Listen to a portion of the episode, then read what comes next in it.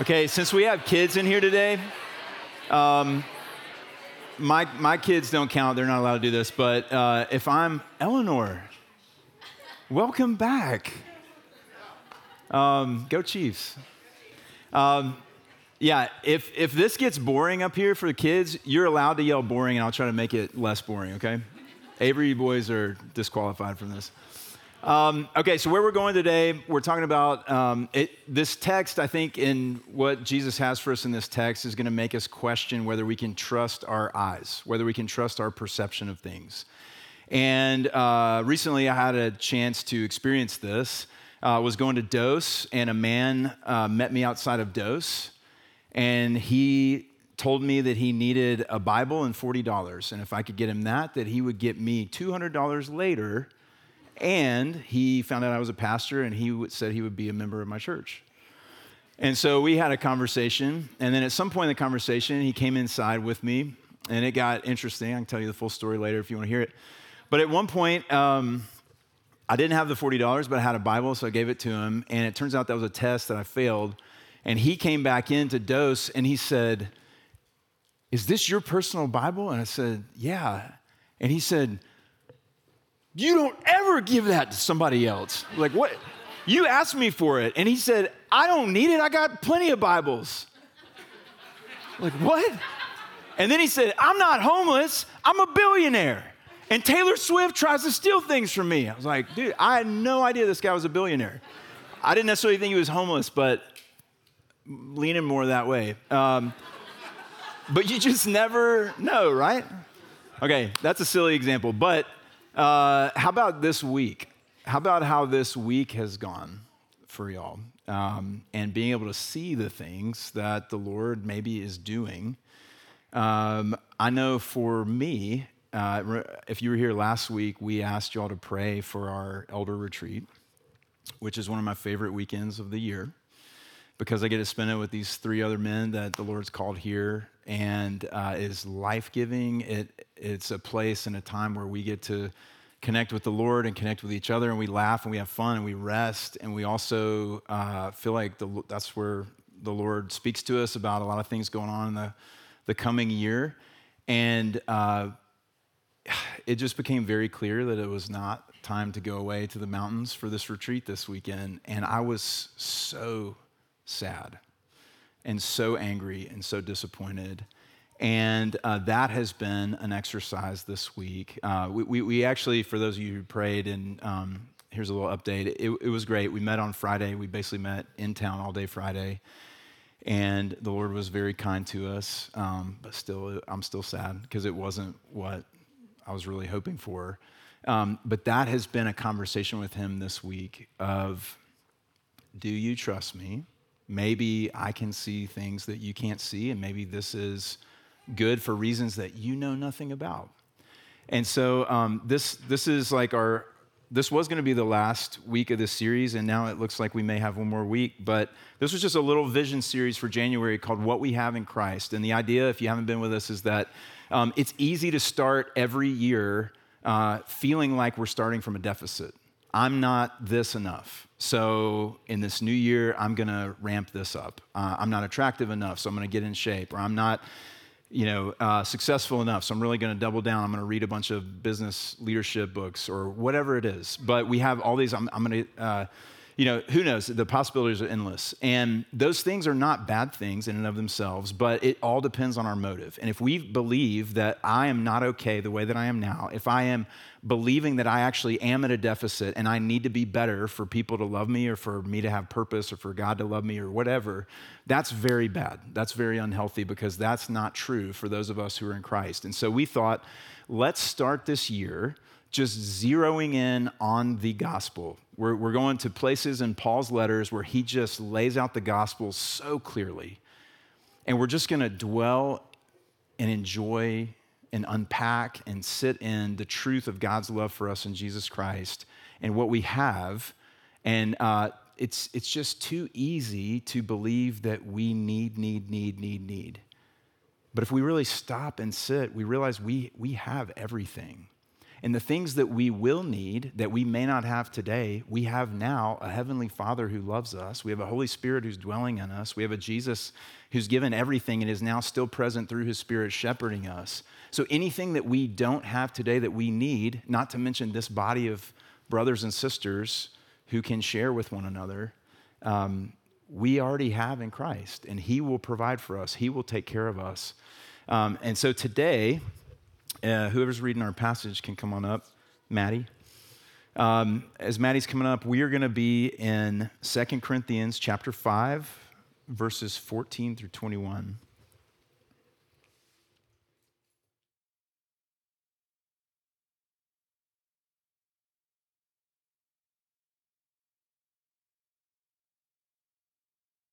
Second Corinthians 5, 14 through 21.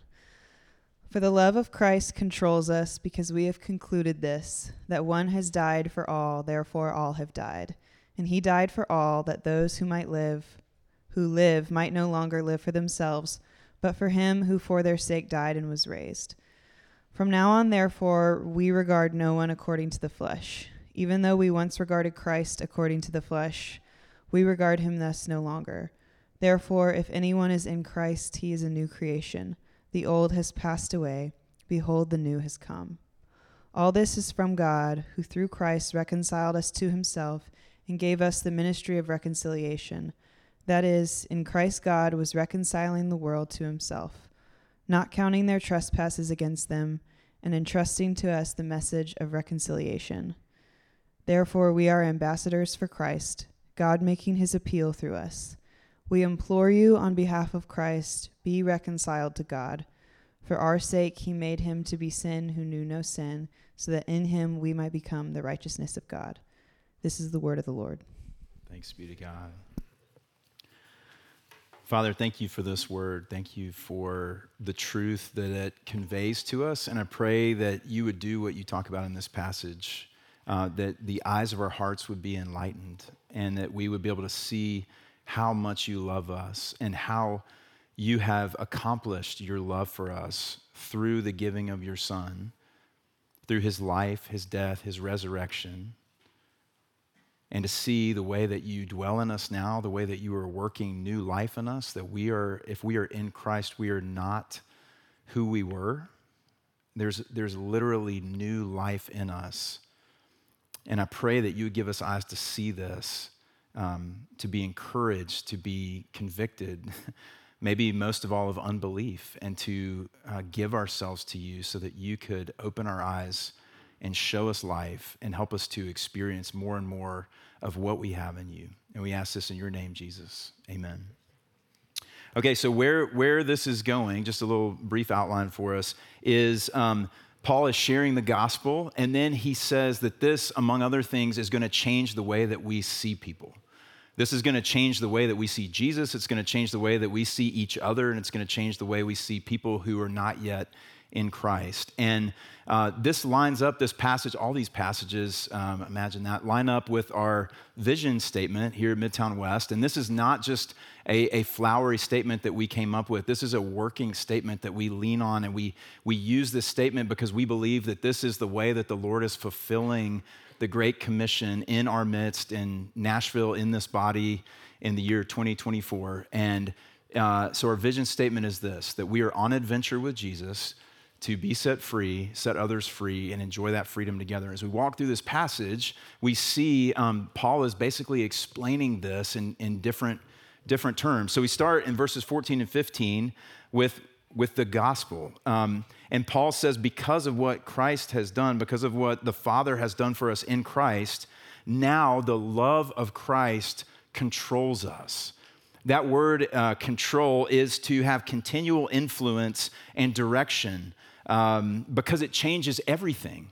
We are under the control of the love of Christ. We are under the control. We are being controlled by the love of God because it changes our whole lives. It says, because one has died for all, therefore all have died. So, um, what does that mean?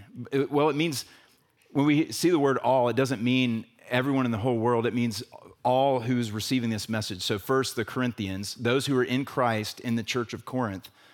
God saying, uh, Paul's saying to them, God through Christ has um, died for all of you. Like you have new life in Christ because of what he's done for you. So this is true of anyone who's in Christ throughout history. And so it's true for us. And he says, because one died for all of us who are in Christ, um, then therefore all have died. And so the question is, what have we all died to? If, if, if Christ has died for me, then what have, and I have new life in him, then what have I died to? And the answer is to the needs and the desires of the flesh. Because apart from Jesus, I am only, can only be motivated by the desires of my flesh, my perceived needs and my desires that are set on course um, by the enemy, by my own selfish, sinful desires. And so when I am separated from God, and that's the one thing that I was made for, then I'm going to be filled with fear. I'm going to be filled with pride trying to do life apart from Him. I'm going to be filled with shame when it doesn't work out and I don't do a good job of doing life apart from Him. I'm going to be filled with guilt for the sin that I'm committing, even when I want to pretend like uh, God doesn't exist or, or that I'm actually a great guy and I'm pumping myself up full of uh, my own version of myself. Um, that's all still in there because I was made in God's image. I can't escape from it. So we are being filled and living out of fear and pride and shame and guilt and neediness and this orphan mentality because we have to take care of ourselves because nobody else will. And so everything that that just sets our life on fire and everything that I say and think and do and aim for is all set by those things. So I'm afraid of these things, and so I act in this way, or I'm, I'm full of shame, and so I act in this way, or I'm full of pride and arrogance, and so I treat people this way or act this way. And Jesus is saying, because, or Paul is saying, because Jesus has died for us, you have all died to that. You have died to living for yourselves, which there's a way in which you can hear that and say, well, that's not good because I want to live for myself and do the things that I want to do. But what Paul's explaining here is that's actually a gift because living for yourself is death. Living for yourself is death. It's all the things I just talked about. It's following, it's being dragged around by fear and shame and pride and just making a wreck of life the way that it was meant to be lived. And so Paul's saying, now you have all died to that stuff so that you can live to what? So that those who live might no longer live for themselves, but for him who for their sake died and was raised. This is not like a, hey, I bought you, um, and so now you're mine, and, and I'm going to put you to work. Um, this is more like, uh, has anybody seen the new Wonka movie? Seven of you. Um, well, I saw it, okay? And so when I saw it, what I saw on the screen was, um, you know, Willy Wonka is inviting people into this new way of living. He comes into this place and sees people that are trapped in these different ways, in this small lives, and, and trapped by their poverty and trapped by their small thinking. And he creates this beautiful place that is full of life and it's like nothing they've ever seen, nothing they've ever experienced. And when they work there and when the people come in to shop there, they are delighted. It is so life giving, it is so freeing.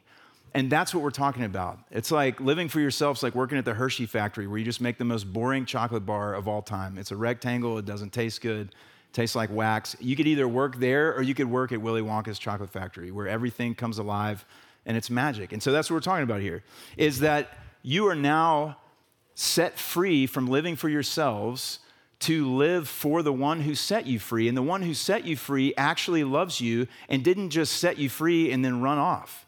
Like he set you free so that you could live with him and do life with him in a way that is going to be like nothing you've ever experienced before. Because it's only in him that you and I will find real life and experience real life. And so now Paul moves into this specific application of the gospel that's the rest of our passage and he says in verse 16, from now on, therefore, therefore is because of the gospel, we regard no one according to the flesh. We don't regard Jesus according to the flesh.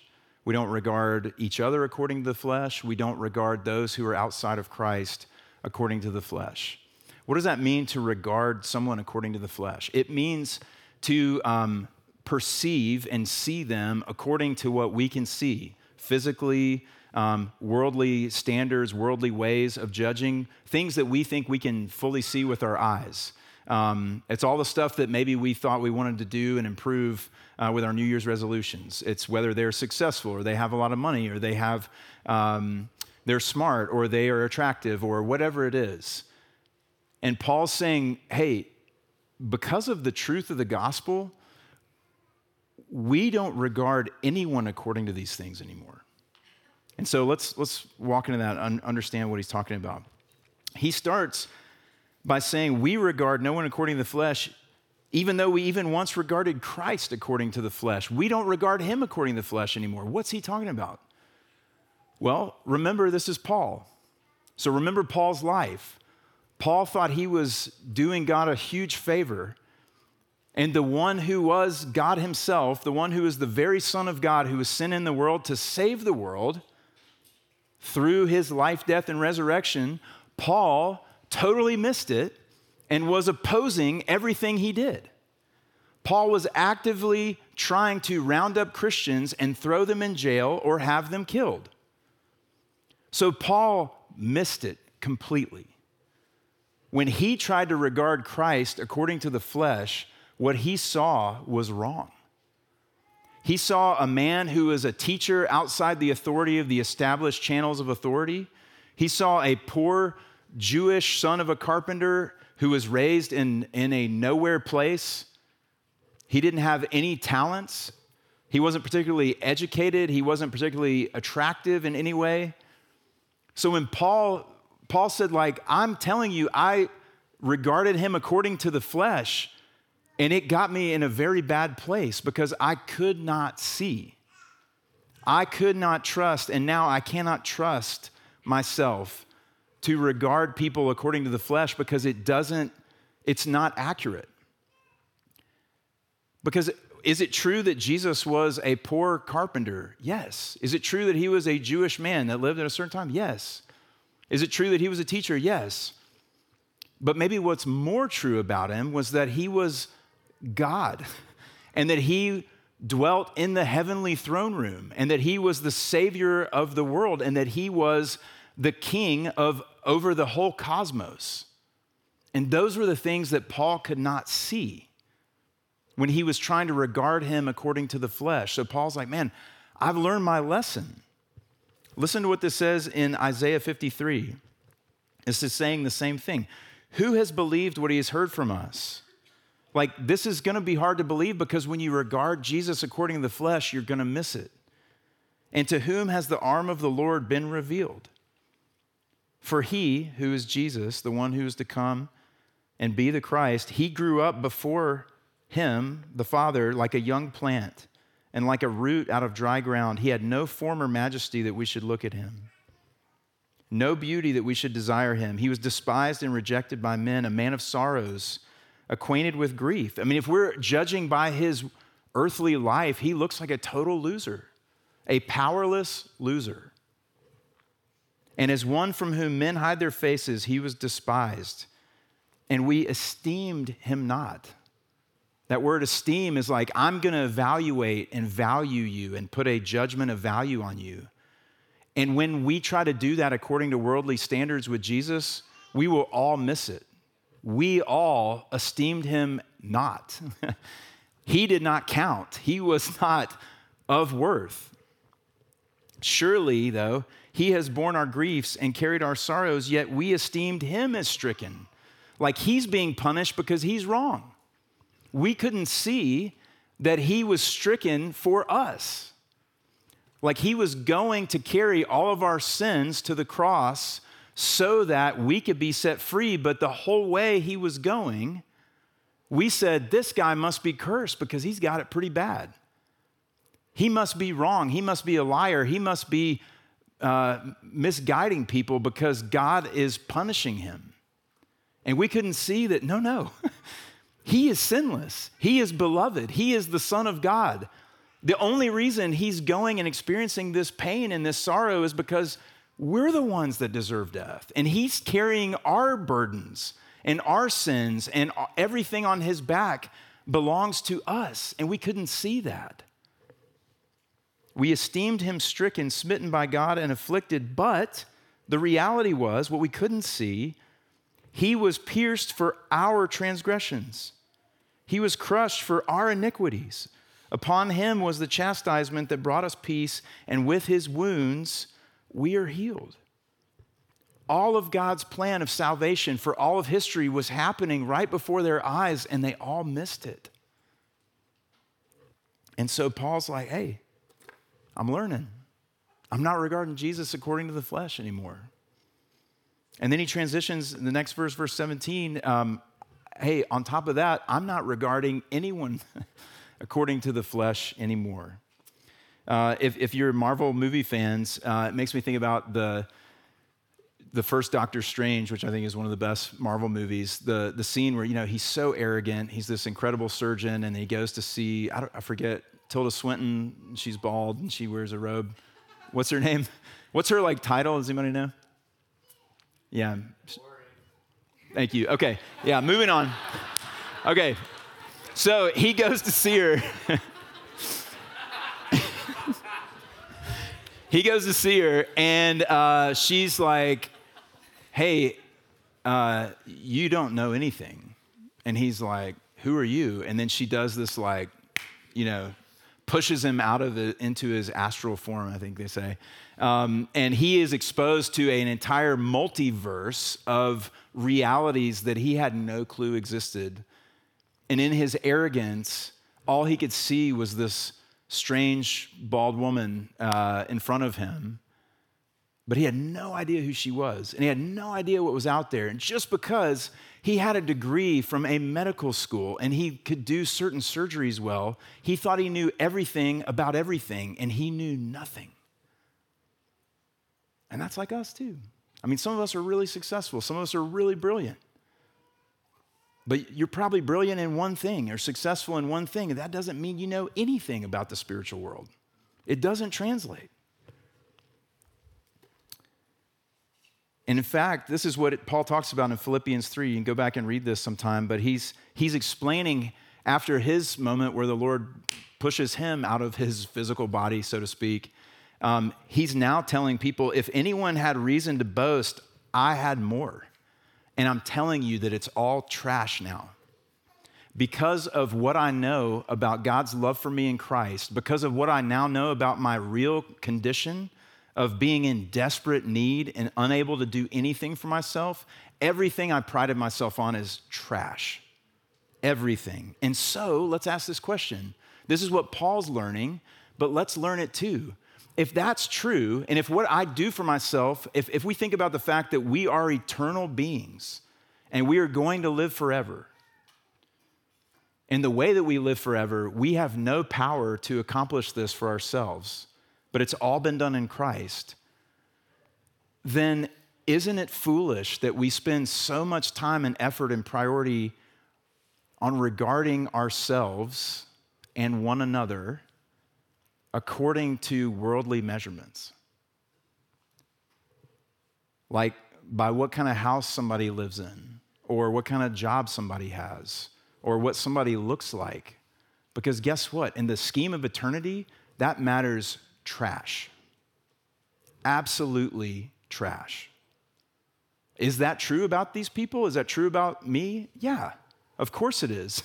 but it's the same way that, hey, it was true that Jesus wore a certain kind of robe when he was 27 and a carpenter. It's like, okay, great, that's true. But he's also the king of the universe.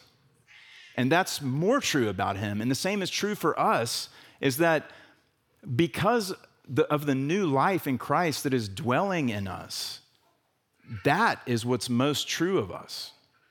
It's not what kind of clothes we wear, and it's not what we, our face looks like, and it's not what kind of uh, job we have. It is the fact that we are sons and daughters of God who have been purchased by Jesus to live for Him and to live with Him and to experience life with Him. And so that's a prayer, as, especially this week, as I was thinking about this passage, um, that we would learn how to see each other the right way. Um, that we would not develop factions in this body because that is worldly and that is from the enemy that is not of Christ and that is not healthy, but that we would, you know, not even anything like angry or hateful, but just slowly, quietly retreat to my little section of Midtown West that looks and acts like me. And then that's cool that we've got those weird folks over there and they love doing their weird stuff. And they can do that, but I'm just gonna be over here. No. Like we we all need to be with one another. It doesn't mean that we all need to know every single person in this room as well as we know our best friends, because that may not be possible, but it means that we need to be open and have a, an attitude and a mindset of openness to the people that the Lord has brought into these deep relationships through this body. The old has passed away. Behold, the new has come. If anyone is in Christ, he is a new creation. The old has passed away. Behold, the new has come. This week, I, there were several times with my kids being stuck in our house that I did not feel like that was true. It felt like the old was here and really loud. But, but Paul is saying, no. The old has passed away. The old self is dead. We still live in this body of flesh but the new has come. Um, why does Paul have to tell us this? Because we're all going to feel like the way I felt this week. We're all going to be like, are we sure that the, the old has gone? Are we sure that the new has come? And Paul's saying, yeah, you need to hear this. Yes. The old is gone, the new has come. And he says in Ephesians 1:18 that he's talking to Christians, remember this, that we need the eyes of our hearts enlightened. Even when we are in Christ, we need him to continually open our eyes to what is most true about us, about him, about one another. Because we can't always trust our perception. We can't always trust our value to know like what is in front of us. Um, Lindsay, if you could throw that picture up. Okay, does anybody know who this is?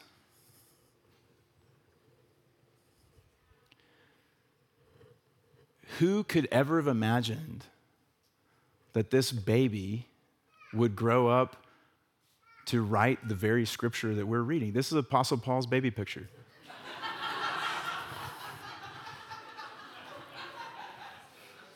And in this moment, when he was in his baptismal gown, you'd be like, that's just a baby. Like, no offense to babies in here, but that's a baby. Like, what value does that have? But the Apostle Paul, not really, that's a joke. Um, if that was like, if you needed me to say that to know that wasn't the Apostle Paul, we needed to have a conversation. Um, but I'm not going to regard you according to that. I'm going to regard you according to Christ. And but just think about like when you see, I was thinking about this because a few of us were throwing um, old pictures around this week. And if you think about like a picture of any of us when we were this age, it's like you're not going to see the fullness of that person, right? But the fullness of that person is in there. And that's the same way here with us now. Is like we are not going to see the fullness of what it is that the new has come we are not going to see that fully, but it's just like the way that the Lord has given us all these pictures in nature and in our experience of growth. Most of the time, it is slow and incremental, but He is moving, He is working, He is growing, He is maturing us, and we can rest in that. It is like um, when you are sick and you are given an antibiotic, there is a new force that is working in your body and maybe it's like a 10 day cycle. I feel like that's what most of them are. But like the first day or so that you're taking that antibiotic, you don't necessarily feel that much different.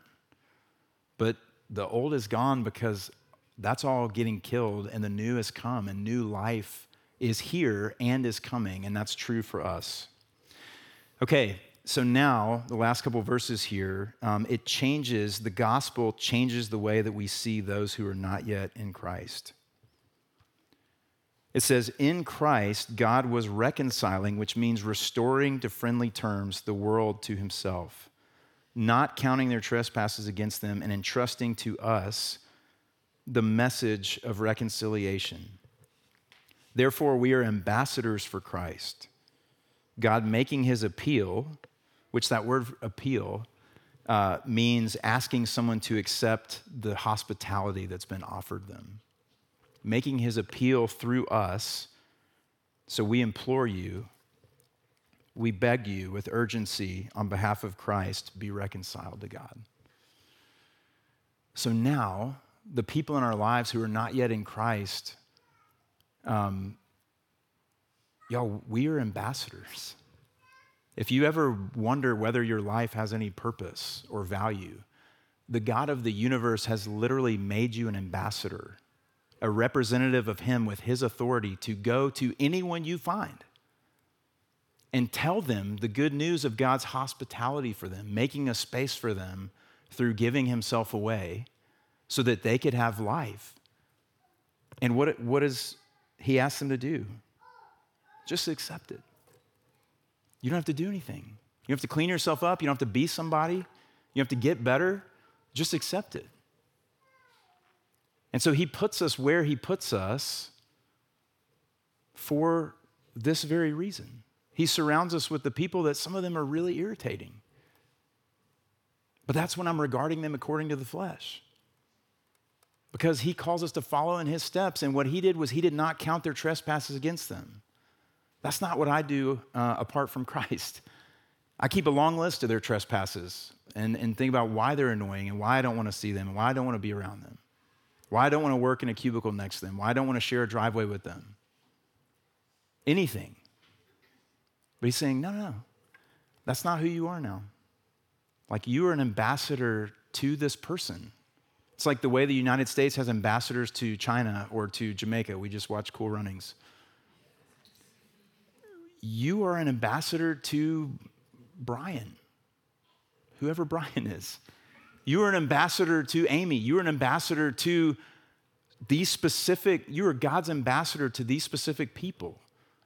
Now, what that doesn't mean is you're not responsible for their salvation. But what it does mean is that you've been given this beautiful gift to give them, and you just are responsive to His Spirit as He moves you toward them to offer them life. And it doesn't cost anything. All they have to do is just take it. And what a beautiful thing that he calls us to. And it's all so that we might become the righteousness of God, that we might enjoy total freedom apart from sin, filled with his righteousness. So if you're tracking with our vision statement, it's that we're on adventure with Jesus to be set free. We're learning not to regard ourselves or each other according to the flesh anymore and to set others free. That I'm actually an ambassador entrusted with the gospel message for the people in my life who don't know Jesus. That I'm always thinking, I'm being intentional, I'm praying, I'm asking, I'm responsive to the Spirit's leading and opening doors for conversation. So that we might become the righteousness of God, so that we might enjoy that freedom together and have life in Him. So we're not going to do it now, but here is some homework for this week. I would love for everybody to write down two names.